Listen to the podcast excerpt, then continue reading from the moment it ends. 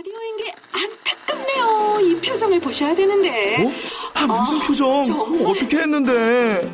KBS 라디오 7개 채널에서 제공하는 최고급 정보들을 사진과 기사 그리고 영상으로 확인하실 수 있습니다. 읽는 라디오 KBS 라디오 홈페이지 라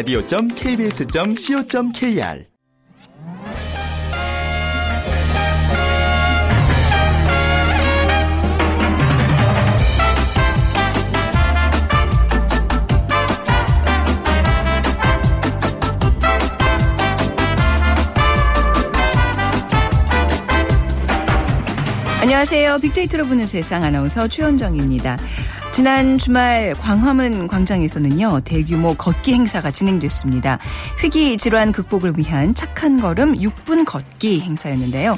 2016년 12월 30일 발효를 앞둔 국내 희귀 질환 관리법과 희귀 질환 극복의 날 제정을 기념한 것입니다.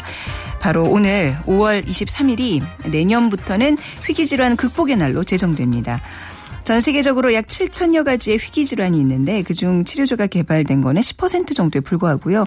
국내에도 약 70만 명의 희귀 질환 환우들이 있습니다. 하지만 사회적 무관심도 큰 고통이라고 하는데 희귀 질환 환우들이 마지막까지 희망을 잃지 않고 아픔을 극복할 수 있도록 많은 분들의 관심과 응원이 더 중요하지 않을까 싶어요. 자, 오늘 빅데이터로 보는 세상에서도요. 의료 관련 얘기 나눠보겠습니다. 잠시 후 세상의 모든 빅데이터 시간에 신해철법이라는 키워드로 빅데이터 분석해 보고요. 아, 빅데이터 insight 시간에는 다시 파는 사람 reseller에 대해서 얘기 나눠보겠습니다. 자, 먼저 빅퀴즈 하나 풀고 가시죠. 오늘은 신조어 문제인데요. 요즘 현대인들 바쁘다는 말을 수시로 하게 됩니다. 해도 해도 끝이 없는 일 때문에 자유시간을 갖지 못하는 사람을 뭐라고 부를까요? 아, 이 현실 뒷면에는 OECD 국가 중 노동시간 1위, 일 외에 자기를 위한 자유 시간은 꿈도 못 꾸는 안타까운 현실이 자리 잡고 있습니다. 시간이 많이 부족한 상황. 자, 1번 baby poor, 2번 house poor, 3번 money poor, 4번 time poor 예, 중, 중에 고르셔서 저희 다양한 의견과 함께 보내주시면 됩니다. 오늘 당첨되신 분께는 문정아 중국어에서 온라인 수강권 드립니다. 휴대전화 문자 메시지 지역번호 없이 샵 9730 짧은 글은 50원 긴 글은 100원의 정보 이용료가 부과됩니다.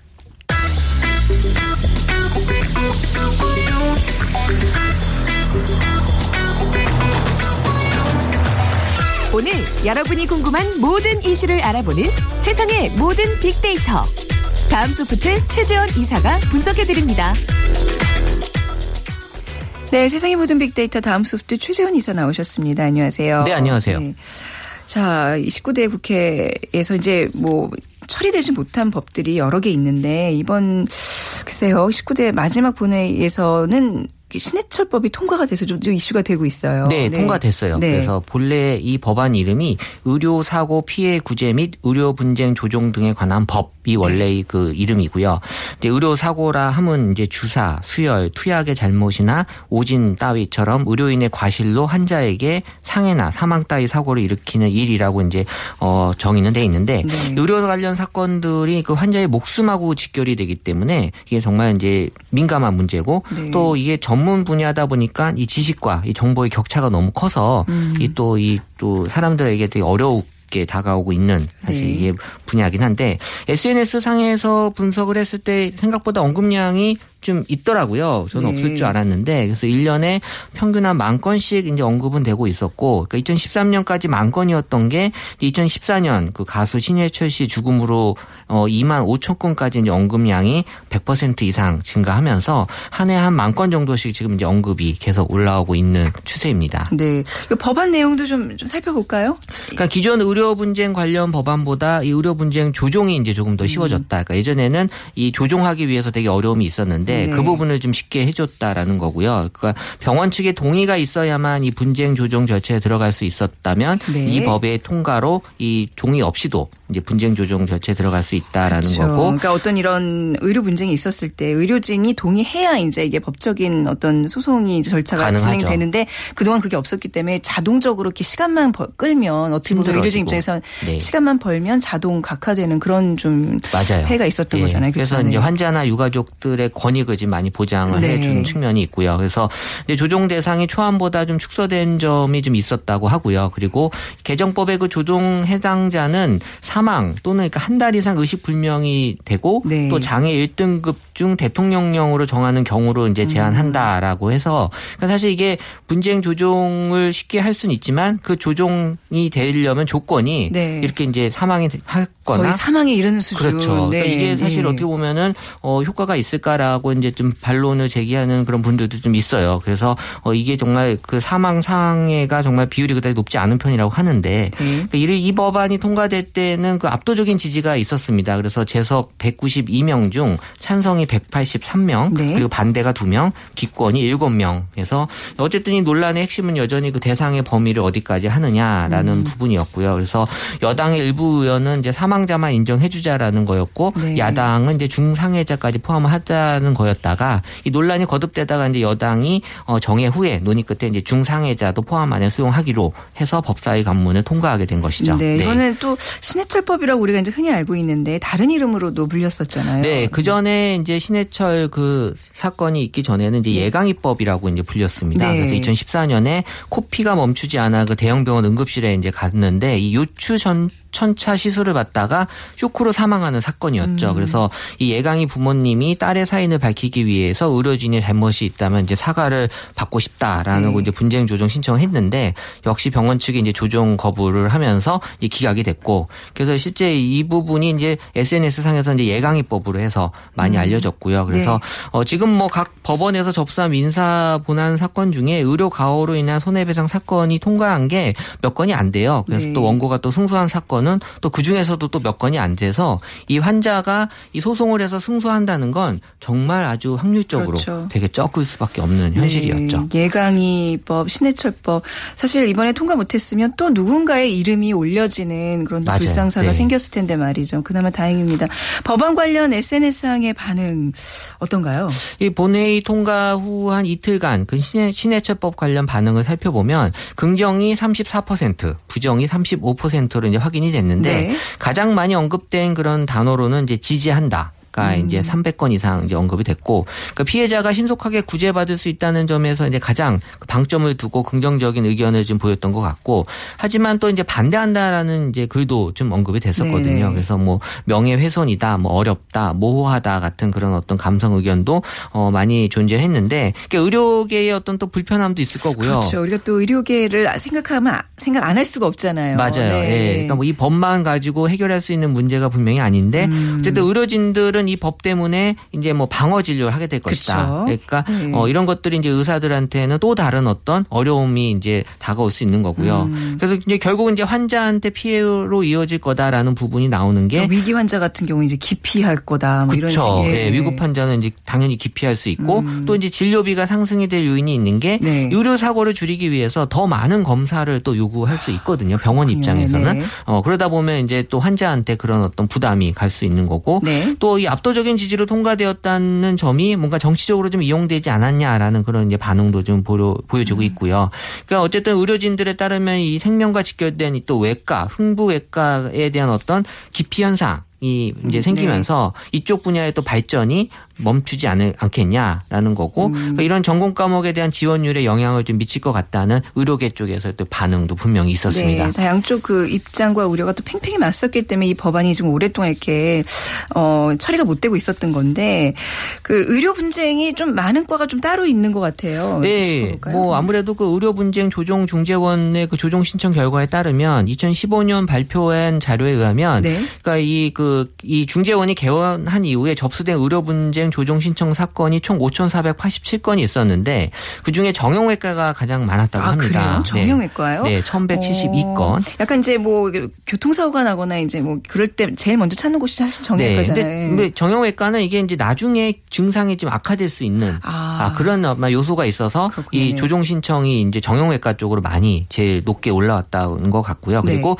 2위가 내과, 네. 그리고 3위가 신경외과, 4위가 외과, 그리고 5위가 성형외과 음. 이제 순으로 이제 나 타났고 또 새롭게 가장 최근에 또 11일 날 또 발간된 통계 연보에 의하면 작년 한 해만 놓고 봤을 때 의료 분쟁 조정 신청 사건이 1691건이 있었는데 네. 그 중에서도 역시 1위가 정형외과, 아, 그래요? 그리고 2위가 내과, 네. 근데 이제 3위가 바뀌었는데 이제 치과. 치과. 아, 치과가 어. 이제 새롭게 올라왔다는 거고요. 네. 우리가 이제 흔히 근데 언론에서 접하는 어떤 의료 분쟁 그 성형외과가 가장 많았는데 말이죠. 어, 네. 근데 이제 제가 보기에는 뉴스를 이제 많이 보도가 된 게 이제 성형외과지. 네. 그러니까 정형외과 가 이제 많이 있었지만 이제 뉴스상에 이제 보도가 좀 많이 안 됐다라는 음. 거고요. 그러니까 SNS상에서 가장 많이 관심을 받는 분야는 말씀하신 것처럼 이제 성형외과하고 이제 산부인과가 네. 이제 SNS상에서는 제일 높게 올라왔고 그러니까 성형외과는 2011년부터 16년 현재까지 총 4,546개 SNS 상에서 올라왔는데 지금 뭐 제가 지나가다가 본 경우도 많이 있었는데 이 성형외과가 많이 있는 그 지역에 그 피켓 시위 하시는 분들 좀 많이 있어요. 아, 아, 그래요? 네. 그 길거리에서요? 네, 왜냐하면 이제 그런 부분에 있어서 이제 뭔가 보상을 좀 요구하는. 음. 아. 어, 근데 더, 어, 좀 신기한 거는 외국인.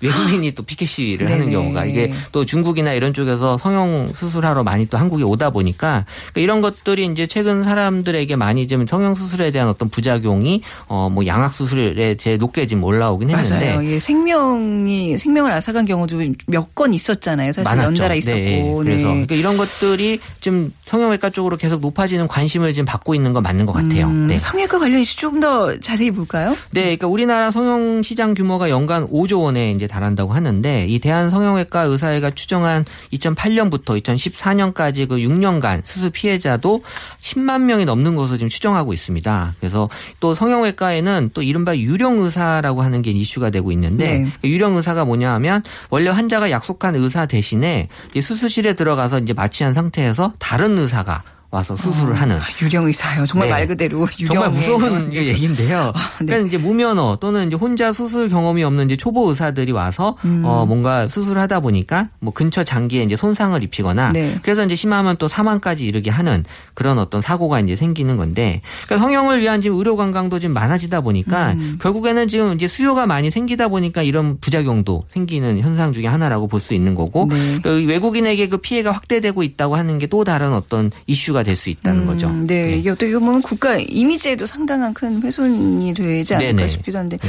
의료 사고에 좀 특별히 좀 관심 있는 지역은 어디로 나타나고 있어요? 이건 이제 SNS 상에서만 네. 놓고 본 건데요. 의외로 서울보다 이게 부산의 의료 사고에 대한 관심이 좀 높게 아, 나타났습니다. 그러니까 네. 부산에 사람들에게 많이 좀 알려진 그런 어떤 사건, 의료 사건 사고 소식들이 좀 있다는 그런 어떤 해석이 되고요. 그래서 한 해 한 6천 건 정도 이 부산 쪽 지역에서 뭐 산부인과나 이런 쪽에 어떤 뭐 그 비염 수술하다가 뭐 죽은 어떤 뭐 소식 이런 네. 것들이 좀 많이 있어서 이 부산 지역에 부정적인 그런 의견들이 좀 많이 올라왔고 그 다음으로는 이제 서울 지역에 이제 강남구 음, 같은 성형외과가 곳에 좀 성형외과가 지역이죠. 좀 네. 많이 있었고 네. 그래서 이제 그 지금 SNS를 보게 되면 어 지금 내 집여 내 주변의 그 지인이 이런 어려움을 겪고 있다. 그러니까 네. 이런 사고를 당했다라는 것들을 자꾸 알리려고 하는 그런 어떤 글들이 많아요. 그래서 네. 이런 것 좀 알려달라.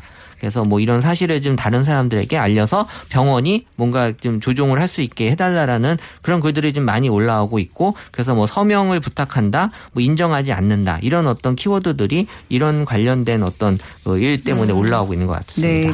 아, 그래도 아마 의사분들도 좀 굉장히 이런 분쟁들 때문에 많이 힘드시겠지만 그래도 기본적으로 왜 가족 중에 누군가가 막 죽음의 기로에서 헤매다가 의술로 인해서 이제 막 살아남고 이러면 의사 선생님에 대한 존경심은 고마움이 정말. 대단하잖아요. 근데 네.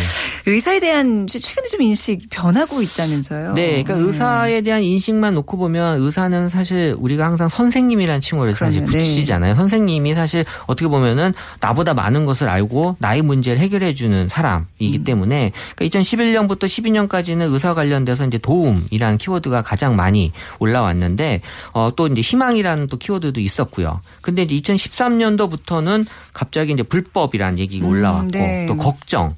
그래서 이런 것들이 어 무엇인가 이제 범죄로 이어지는 뭐 또 이 병원에서 이런 뭐 성범죄 같은 얘기들이 이제 또 이짓만 하면 올라오기 때문에 그 의사 연관으로 지금 범죄가 이제 1위로 지금 올라오고 있는 실정입니다. 그래서 이 수술 관련해서도 사람들의 감성이 이제 걱정, 고민으로 이제 많이 올라오고 있고 또 부작용이나 후유증 이런 것들이 어떤 지금 뭐 의사에 대한 인식에 대한 어떤 약간 달라진 변화라고 볼 수 있죠. 네, 의료 사고에 대한 반응도 살펴보죠. 그러니까 의료 사고 관련해서도 이전까지는 그 피해 자 당사자들의 그 얘기와 관련해서 뭐 과실이나 보상, 논란, 피해, 의혹 같은 이제 사결과 사건하고 직결된 단어들이 많았는데 2013년 기점으로 해서는 그런 것들에 대한 걱정. 그러니까 지금부터는 이제 그걸 걱정하는 사람들이 많아졌다는 거죠. 네. 그 전에는 이제 피해자들에 대한 얘기들이었다면 지금은 어 나한테까지 이런 일이 생기지 않을까라는 걱정이 많이 간접적으로 좀 오고 있는 거고 그러니까 이런 것들에 대한 의사 선생님들에 대해서 예전보다 그런 어떤 의사 선- 선생님들한테 그 친절함 또 솔직함을 좀 많이 기대하려고 하는 것 같아요. 네. 그래서 어 정말 안 되면 안 된다라고 얘기를 해줄 맞습니다. 수 있는 네, 네. 그런 것들을 좀 기대하는 모습을 그렇죠. 사람들이 어 지금 바라고 있는 것 같습니다. 네. 자, 오늘 신해철법 통과에 대해서 또 국민들의 감성과 반응 빅데이터를 통해서 좀 알아봤습니다. 다음 소프트 최재원 이사였습니다. 감사합니다. 네, 감사합니다.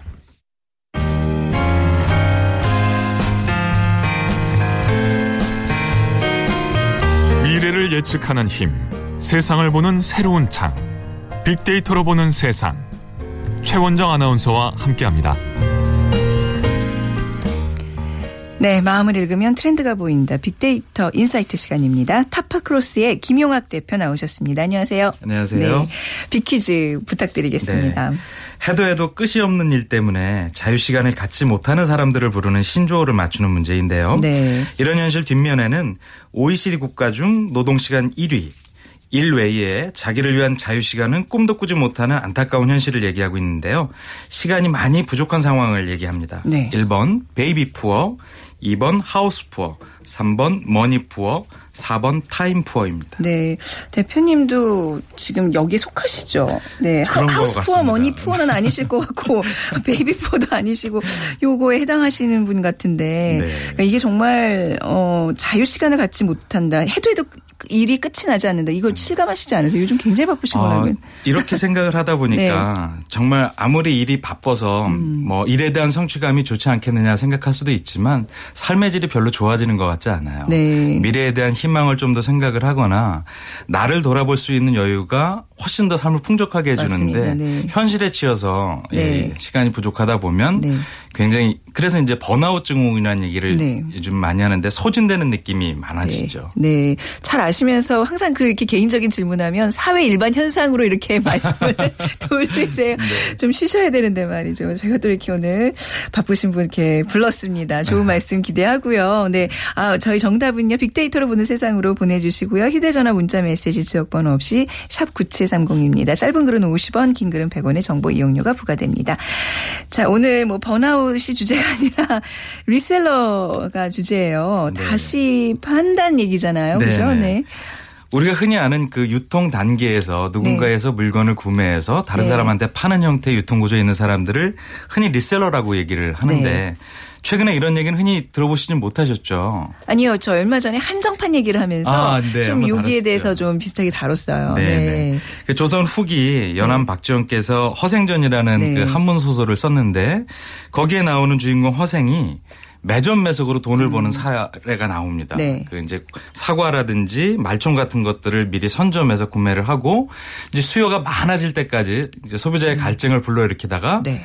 이제 아주 음. 그 고리의 비싼 폭리를 가격에 예, 취하게 네. 되는 형태로 나오는데 네. 이런 리셀러가 디지털 시대에 이런 허생과 같은 매점 매석의 하나의 사례가 아닐까 싶은 거예요. 음, 요즘에 허생족인가요? 뭐 이런 또 신조어도 있다 그러더라고요. 네, 맞습니다. 이런 그러니까 사람들이 있다는 얘기잖아요, 지금. 소비자 needs를 네. 명확히 파악을 하고 네. 소비자들이 갖고 있는 여러 가지 불편함을 자신들이 먼저 가서 취하고 난 다음에 네. 예, 정당한 수준 이상의 예, 이득을 붙여갖고 되파는 형태 이런 것들이 많이 이슈가 되고 있어서 오늘 얘기 얘기를 좀 해볼까 합니다. 뭐 한 예로 뭐 요즘은 잘 유통이 되는 것 같은데 과자 하나 사 먹기 위해서 네, 네, 그러시죠. 막 줄 섰던 기억도 있고 뭐 그런 네. 게다 이제 여기에 해당되는 일인 것 같은데. 맞습니다. 그 돌이켜 보면 네. 예전에도 그런 경우는 좀 있었던 것 같아요. 네. 리셀러 관련 주요 이슈는 어떤 것들이 있나요? 네, 그 유명 SPA 브랜드 중에 H로 네. 시작하는 브랜드가 있어요. 네. 이 브랜드가 어, 예전에도 한번 소개시켜 드렸었는데 명품 브랜드하고 콜라보를 했었죠. 그런데 네. 이 소식이 출시 이전에 알려지면서 출시일 며칠 전서부터 소비자들이 텐트를 치고 줄을 서서 기다렸던 상- 어, 사례가 있었습니다. 음. 네. 또 유명 커피 브랜드 S 브랜드의 텀블러에 대한 인기가 좋았는데 이것 역시 소비자들이 줄을 서서 기다렸죠. 음. 네. 근데 이를 줄을 서서 기다리는 것이 화제가 된 것이 아니라 네. 그 이후에 문제가 벌어지는데요. 이 대부분 초기에 한정판으로 판매되는 이런 상품의 특징을 갖고 있는데 이렇게 줄을 서서 기다리고 난 이후에 온라인상에서 음. 이 상품들이 작게는 두 배, 많게는 어. 열배 이상의 이득을 붙여서 판매되고 네. 그런 것들이 이제 소비자들의 원성을 사게 되는 경우들이 많이 일어난 거죠. 음. 그래서 이런 reseller와 연관된 어, 채널 분석을 해보면 아무래도 전문 정보가 많이 유통되는 커뮤니티에서 41% 정도로 가장 많이 얘기가 되고 있었고요. 네. 트위터 채널에서도 약 38%, 블로그 채널에서도 약 18% 정도로 아무래도 소비자들이 얘기가 많이 되는 social 채널에서 얘기가 많이 되고 있는 것들을 확인할 수가 있었습니다. 음, 내가 발품을 더 팔았고 시간을 더 소비해서 산 거니까 조금 더 웃돈 얹어서 팔겠다. 음. 하는 거 정도는 좀 이해가 되는데 이게 좀 뭔가 전문적으로 이루어지고 있다면 문제인 거죠. 그렇습니다. 네. 바로 그게 핵심인데요. 전문적으로 이런 것들을 노리고 네. 이제 전국에서 이런 어. 리셀들이 모여서 네. 일반적인 그 구매를 위한 소비자들의 어, 구매 기회를 음, 뺏어가고 뺏어서, 네. 또 적정 이윤을 넘어서는 형태의 이윤을 붙이기 때문에 네. 그런 것들이 문제가 되고 있죠. 네. 어떤 상품들이 주로 이렇게 얘기되고 있느냐를 살펴봤는데요. 아무래도 패션 상품이 가장 높았습니다. 네. 약한 76% 정도 나오고요. 다음에 게임, 게임 아이템이겠죠. 다음에 장난감, 뭐 장난감 어마어마해요. 네. 네. 저도 이제 이런 부류에 좀 들어갈 수 있는데요. 네. 아, 이게 원해서 살려고 하면 없어요. 이미 절판되어서 사기 어렵죠. 그 특히 이제 5월을 앞뒤로 해서는 그 없어요. 그러니까 미리 다 누군가가 사놓고 네. 나중에 이렇게 풀리는 거 보니까 두 배, 세 배, 그렇죠. 만 육천 원짜리 무슨 변신 로봇 5만 원에 구입한 경험이 있습니다. 네. 전에도 한번 말씀드렸는데. 학기 초가 되면 아이들이 원하는 캐릭터가 그려진 가방 같은 경우도 아, 이런 경우에 많이 들어가는 것 같아요. 네.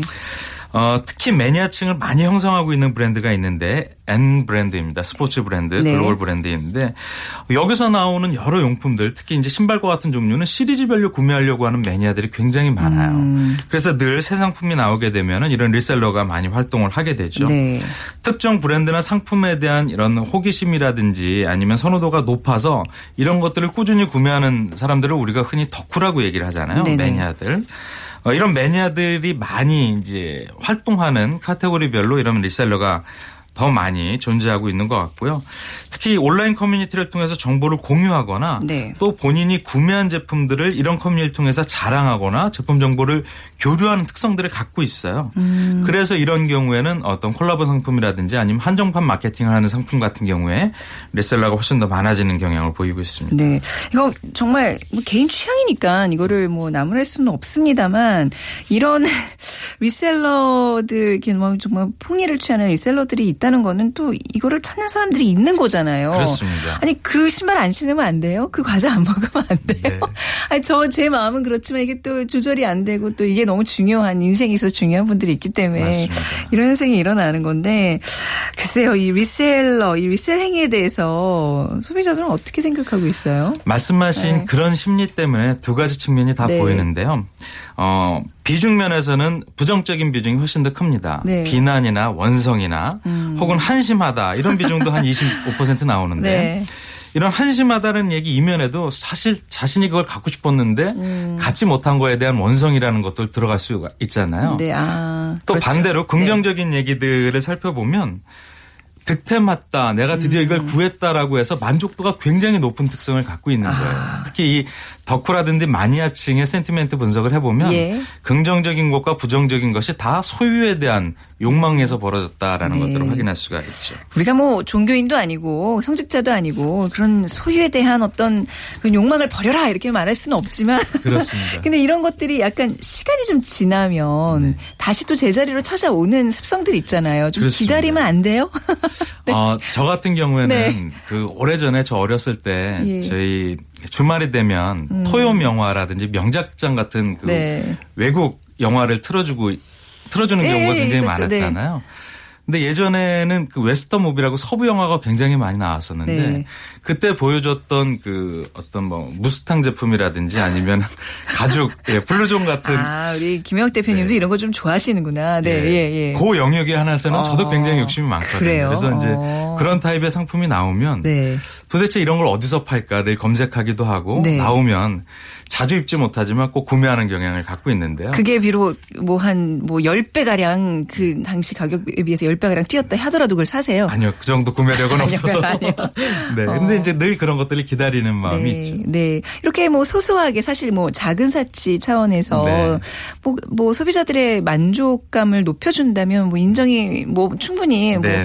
저도 뭐 그러시라고 뭐 놔, 놔둘 텐데 이게 문제가 되고 있는 거잖아요. 문제가 되는 경우가 있잖아요. 네. 이게 법적으로 제재가 혹시 네, 그래서 돼 이게? 법률이 아직 보완되지 않아서 어. 법적 규제는 없는데 네. 소비자들 스스로 자정의 규제는 있는 것 같아요. 네. 특히 국내 최대 중고 커뮤니티, 중고 거래 커뮤니티에서는 프리미엄을 붙여서 다시 판매하는 행위에 대해서는 굉장히 엄격하게 금지하는 조장을 아. 조항을 스스로 운영을 하고 스스로. 있는 거죠. 네, 네. 근데 단지 이게 자생적인 어, 규제이다 보니까 네. 조금 뭐 이런 부분들이 엄격하게 지켜지지 않는 경우도 있을 수 있고 특히 온라인 거래 같은 경우에는 이 상품이 진품이냐 가품이냐에 대한 문제가 있을 수도 있고 음. 아, 그럴 수 있죠. 네, 거래 사고에 대한 위험이 있을 수 있어서 네. 소비자 스스로 조심하는 것이 필요하실 것 같아요. 음, 근데 이 매점 매석이라는 게 분명히 이 경제 활동에 있어서 불법 행위잖아요. 그렇죠. 네.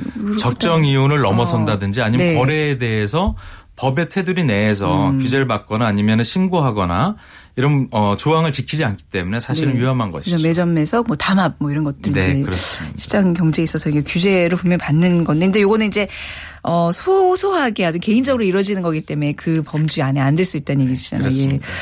자, 이럼에도 불구하고 왜 사람들은 그 리셀 제품을 구매하는 것일까요? 한번 빅데이터로 좀 볼까요? 네. 어, 욕망을 크게 세 가지로 나뉘어 보면 희소성이 갖고 있는 내가 이거 정말 드물고 귀한 것인데 내가 소유했다. 음. 네. 그리고 이런 소장욕으로 이어지잖아요. 내가 이걸 갖고 있다. 그리고 이런 것들을 온라인을 통해서 혹은 오프라인에서 가까운 이런 취미를 공유하는 사람들한테 보여주는 과시욕 같은 것이 가장 기저에 깔려 있는 욕망인 것 같아요. 네. 특히 SNS를 통해서 이제 인증샷 같은 것들을 굉장히 많이 보내는 게 일반화되어 있는데 네. 착용 사슬을 보여주거나 네. 아니면 뭐 신발 같은 경우는 밑창이나 아. 로고 자수 같은 것들을 보여주면서 과시하고 거기서 만족감을 얻는 사람들이 굉장히 많아지는 거죠. 음. 네. 그러니까 저도 이제 뭐 어떻게 운동화 같은 거를 신다가 팔아 그랬더니 그게 또 이렇게 실착용이 있고. 네. 이제 아, 이렇게 새 거를 이렇게 판다 그러더라고요. 맞습니다. 네, 네. 하여튼간 요 분야에서 또 자기네들끼리 쓰는 용어들도 굉장히 구체적이고 네, 뭐 득템했다라는 네. 얘기를 아주 자랑스럽게 얘기를 하고요. 그쵸, 네. 그래서 이런 득템에 대한 어, 긍정적인 만족도가 굉장히 높게 한 70% 이상 네. 나타나게 되죠. 네. 근데 분명히 이런 그 사람들이 어떤 그 득템을 하고의 만족도도 있겠지만 만약에 지금 앞서 말씀하신 대로 뭐 불량 제품을 구입했다거나 네. 네. 그 가짜 상품을 또 이제 어떤 뭐 불- 저기 구입을 해서 사기를 당했다거나 이런 거에 대한 우려 사항이 좀 큰 것 같아요. 네, 맞아요. 네. 대부분의 온라인 거래가 그래서 어, 적법한 법률 규제 안에서 이루어지는데 이거는 그렇게 만들어진 플랫폼 안에서 이루어지는 것이 아니라 자발적으로 정보를 주고받는 형태로 이루어지잖아요. 음. 네. 그래서 이제 어 이게 모든 상품이라든지 연중 내에 이런 거래가 이루어진다라면 문제가 되겠는데 네. 이런 한정판이라든지 콜라보 제품 같은 경우는 이제 부정기적으로 일정 정도에 대해서 나오고 네. 그거 영향이 아주 크지 않다 보니까 현재로서는 적법한 법률 규제가 있지 않지만 앞으로는 법률적으로 이런 형태를 규제하는 부분들이 꼭 필요할 것이라고 생각이 되고요. 네. 근데 이게 사실은 사람들의 과시욕을 노리고 그걸 충족시키기 위해서 폭리라는 대가를 지불케 하는 구조잖아요. 네네. 그러니까 대부분의 이제 아까 말씀하셨던 작은 사치, small luxury라는 것이 다른 부분에서는 굉장히 가성비를 따지면서 합리적인 사- 어, 소비를 하지만 네. 자기가 좋아하는 영역에 있어서는 가치 소비를 하는 그런 경향을 이제 이용한 형태가 되는 것이죠. 그러면 역으로 제조업 제조업 업체에서는 한정판이라는 단어를 통해서 어떻게 마케팅을 이용할 수 있는 거잖아요. 네, 맞습니다. 네네. 그 최근에 그런 어, 소장욕이라든지 과시욕을 노린 네. 어 그렇게 하지 않아도 되는데 네네. 일부러 한정판 마케팅하는 경우가 굉장히 넘쳐나. 한정판이요. 네. 그래서 이제 또 소비자들은 더 스마트해지기 위해서 네.